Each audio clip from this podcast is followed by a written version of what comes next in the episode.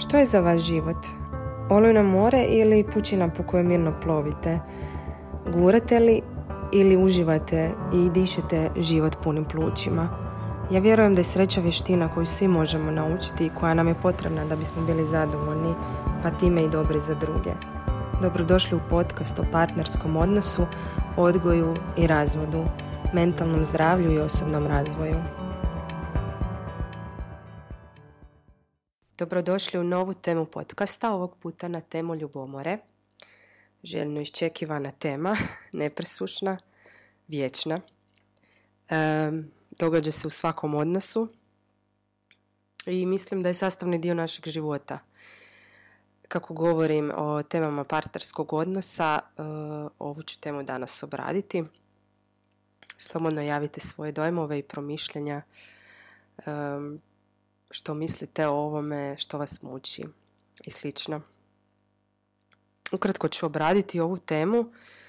E, kao što sam rekla, sastavni je dio života i mislim da je poslije prirodno i sasvim prirodno da se da dođe do, do tog osjećaja, a do tog osjećaja dolazi kada mislimo i ponašamo se na određeni način. Vjerujem da ne možemo nešto ne osjetiti ukoliko um, nemamo određene misli i ne ponašamo se na određeni način. Mi ljudi smo najčešće svjesni emocije, odnosno osjećaja, a zapravo ne promišljamo o načinu na koji razmišljamo i što nas je zapravo dovelo do toga da se osjećamo na određeni način. U partnerskom odnosu, ako dugo vremena um, zapostavljamo odnos, nemamo komunikaciju, ne povezujemo se, um, zamjeramo, onda dolazi i do problema, dolazi do obsesivne ljubomore. Zašto kažem obsesivna? Zato što mislim da je ljubomora u nekoj dozi i zdrava. Mislim da je sasvim ok i zdravo i lijepo kada, ne znam, primijetimo osobu koju volimo u društvu i jedva čekamo da dođemo doma, izbližimo se kako se već zbližavamo.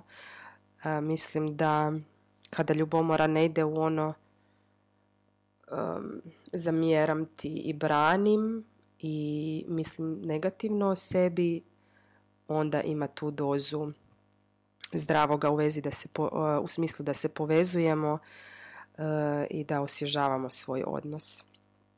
Naravno da s godinama to opada kao što dolazi i do pada zaljubljenosti. Um, drugačiji se hormoni luče u organizmu, drugačije percipiramo partnera ili partnericu, drugačije se povezujemo, stječemo nove uloge u životu poput roditeljske uloge nakon koje je, nastaje prekretnica neminovno. Samo je pitanje hoćemo li se zbližavati i dalje nakon tog iskustva ili ćemo se početi udaljavati. Tako da mislim da je u redu očekivati to, i znati da postoji, samo je pitanje što ćemo s tom ljubomorom. Pa kao što sam rekla, ljubomora može biti kao začina, može biti druga krajnost, osjećaj da me partner zanemaruje ili partnerica, da me više ne voli, da nisam bitna. Ljubomora može postati ona posesivnost i to je zapravo neki alarm da, da trebamo poraditi na sebi i na odnosu. E, ono što imam, pa recimo i kroz vlastito iskustvo, ali uh, moje iskustvo u radu s klijenticama je da uh, ljubomora je zapravo to je moje vjerovanje da je ljubomora nešto što mi kreiramo u svojoj glavi. Zašto to kažem? Zato što mogu postati, postojati realni razlozi, realne situacije, na primjer da nas partner uopće ne vara, a da mi umislimo da je to tako. Kada kažemo umislimo, znači da gdje god partner bio i što god partner radio, povezujemo sa time da ga je netko nagovorio na to, na primjer poput neke osobe, ženske ili muške koja nam stvara prijetnju, da mu ne vjerujemo i da na sve što radi, zapravo u sve to sumnjamo i da e, sumnjamo u načine na koje izražava ljubav, e, povezuje se s nama, sumnjamo u njegovu želju da bude uz nas i slično. Kada do toga dolazi, kao i što za sve govorim, uvijek smo mi sami sa sobom tu, do toga dolazi kada nismo dobro sa sobom.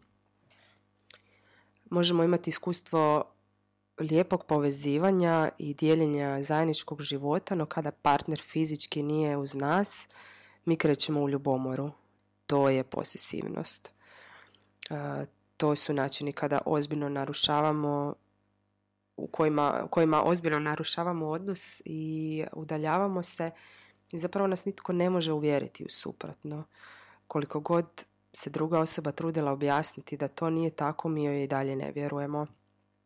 Tako volim reći da je zapravo povjerenje e, naše davanje drugoj osobi. Ako vjerujem da zaslužujem biti voljena ili voljen, ako vjerujem e, da mogu davati ljubav, da sam vrijedna i ako znam zašto biram ovaj odnos i biram ostanje uz određenu osobu, onda mogu davati to povjerenje. To je kao kada ne možete, na primjer, tješiti drugu osobu e, zato što i sami niste u redu sa svojim osjećajima, ne znate ih prepoznati, nikada niste bili odobravani od drugih ljudi, odnosno tako ste se percipirali, jer ljudi se svakako ponašaju, a mi smo ti koji procjenjujemo što ćemo s tim njihovim informacijama. Um, znači, ne možemo davati ono što nikad nismo primili, a vrlo često to isto tražimo ili pak onako naprasno prijetimo drugima.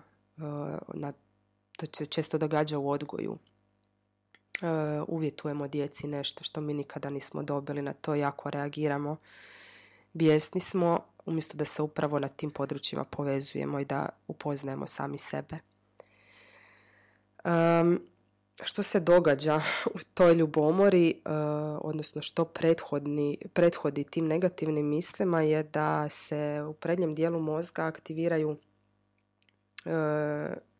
aktiviraju dijelovi koji su ključni za zabrinutost i kritiziranje, odnosno kritičko mišljenje negativno. To vam je kao kada ste u emociji, kada ne osvijestite svoju radnju ili misli, uh, onda volimo reći reagiramo, ja govorim da biramo određeno ponašanje, kao i djeca kada su u tantrumu. U tim prednjim dijelovima mozga su umjesto da se spustimo u mirnije dijelove, racionalnije i da sagledamo širu sliku. E, to je vrlo teško kada smo u emociji, kada smo u šoku ili kada smo u frustraciji. Zato ponekad e, valja ono kako se kaže prespavati pa ujutro razgovarati kada se emocije smire i kada možemo u miru sagledati i razgovarati ono što smo, o onome što smo doživjeli. E sada da krenemo naravno na sebe. E, prije svega bih htjela naglasiti, nedavno sam imala u jednim pitanjima e, kada se, što napraviti kada se partner stalno okreće u njezinom prisustvu za drugim ženama, e, ona to smatra vrlo neprimjerenim, smatra kao nepoštovanje i nešto je vrlo iritantno.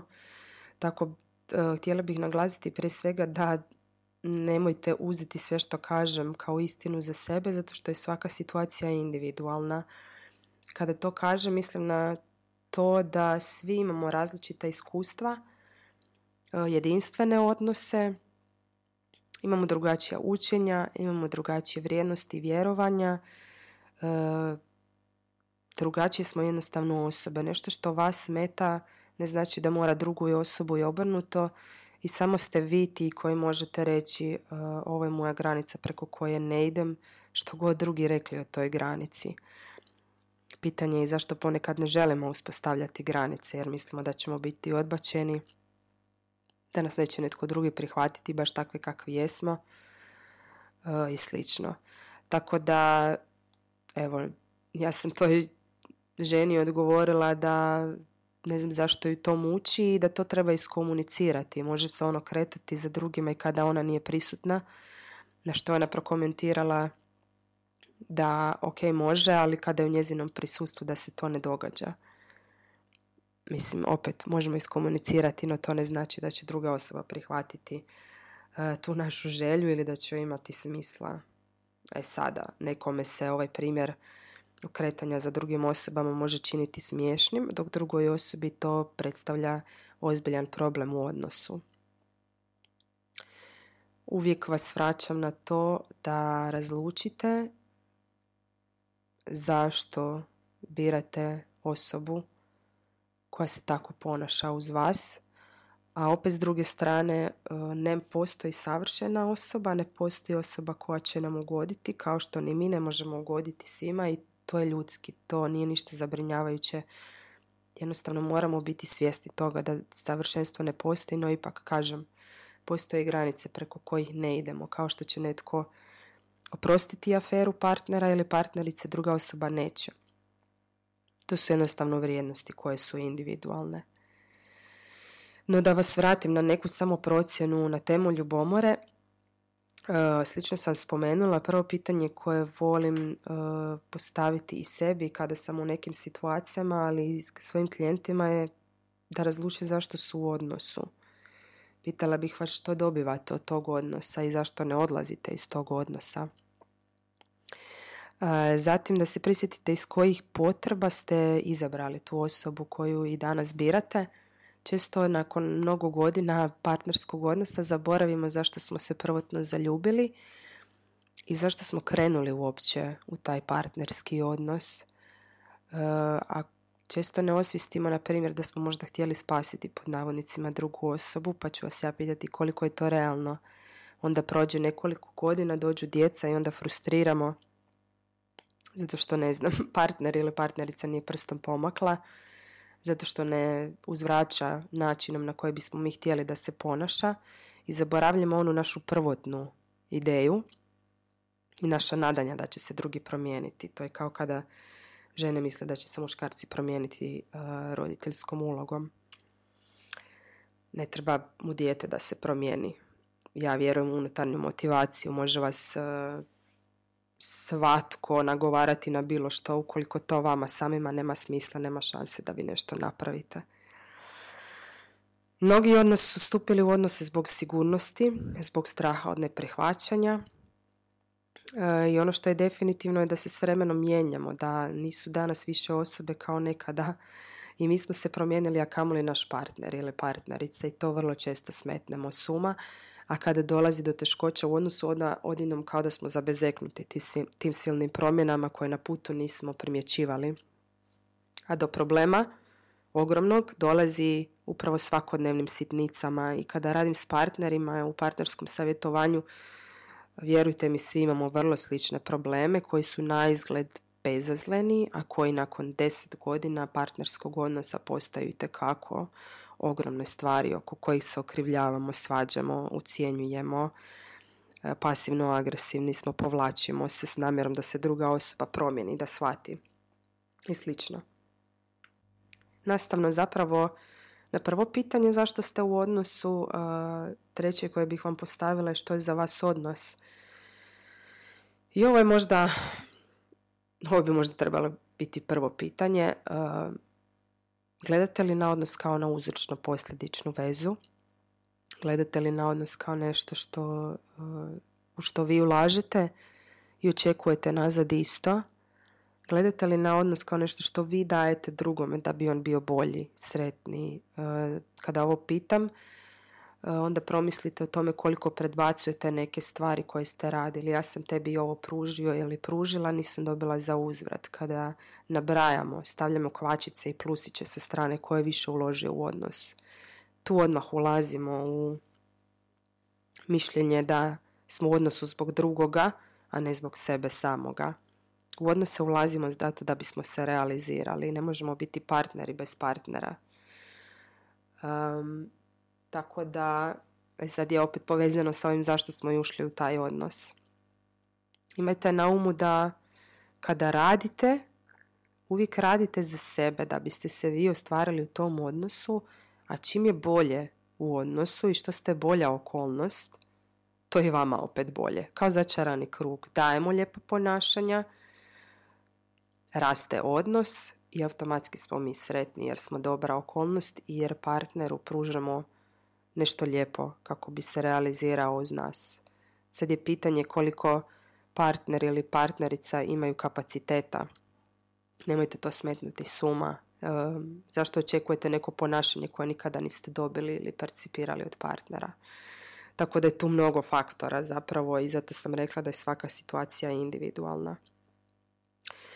Nakon trećeg pitanja što je za vas odnos, pitala bih vas što je za vas sloboda.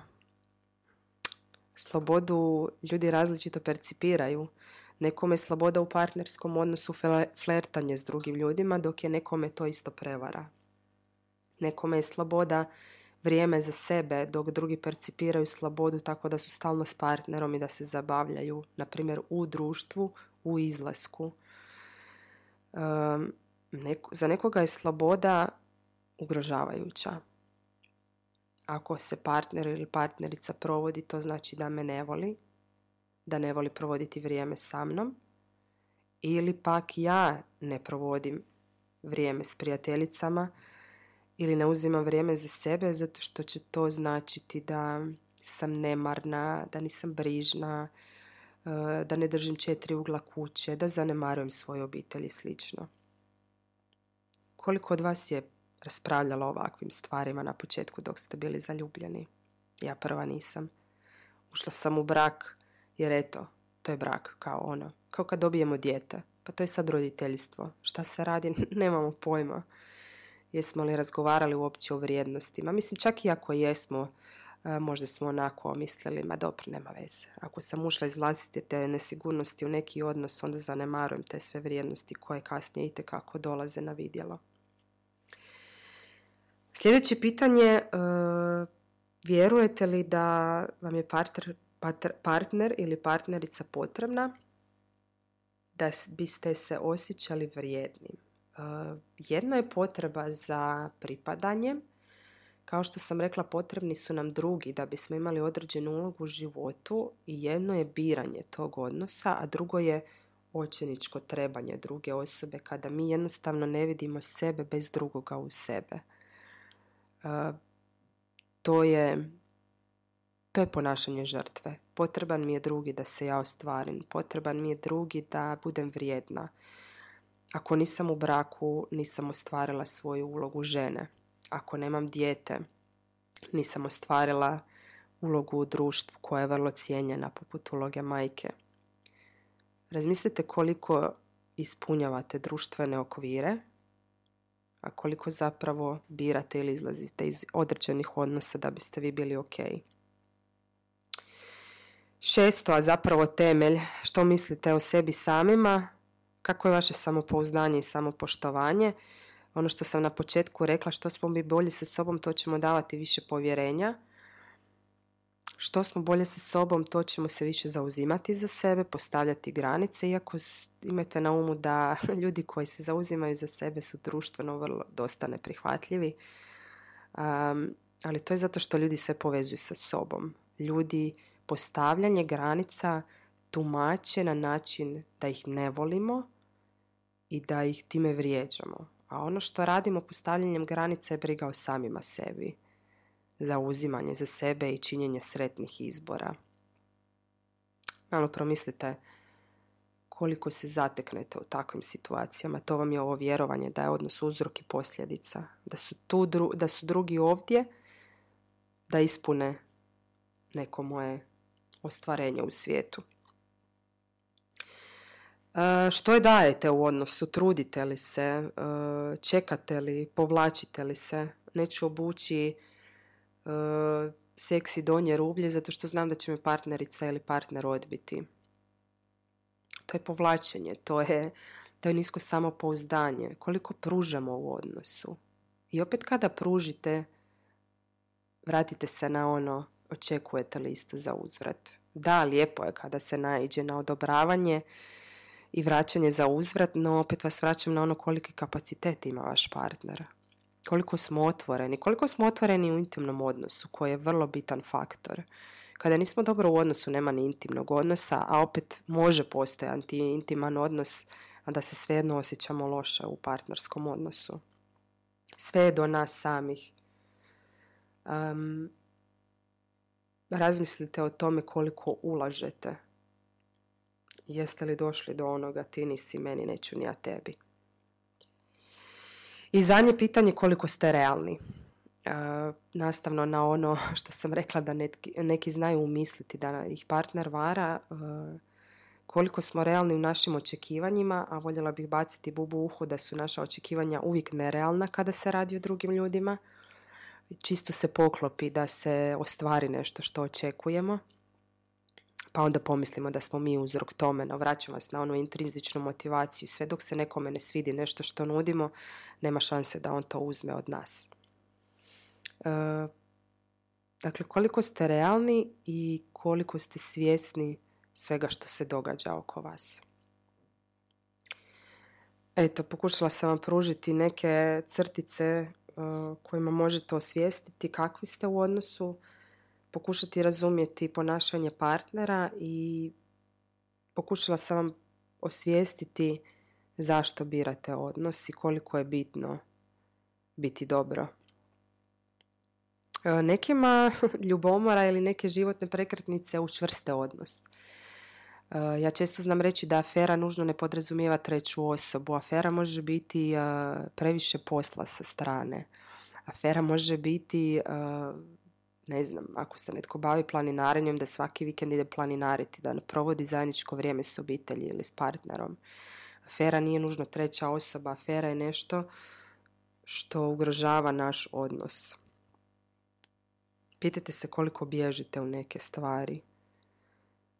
S vremenom, naravno, da se do, do, dovedemo do udaljavanja, nerazumijevanja, i sve teže popraviti odnos iako nije nemoguće. Eto, želim vam lijep dan, lijepu večer kad god da slušate. Hvala vam um, i čujemo se u nekom drugom podcastu.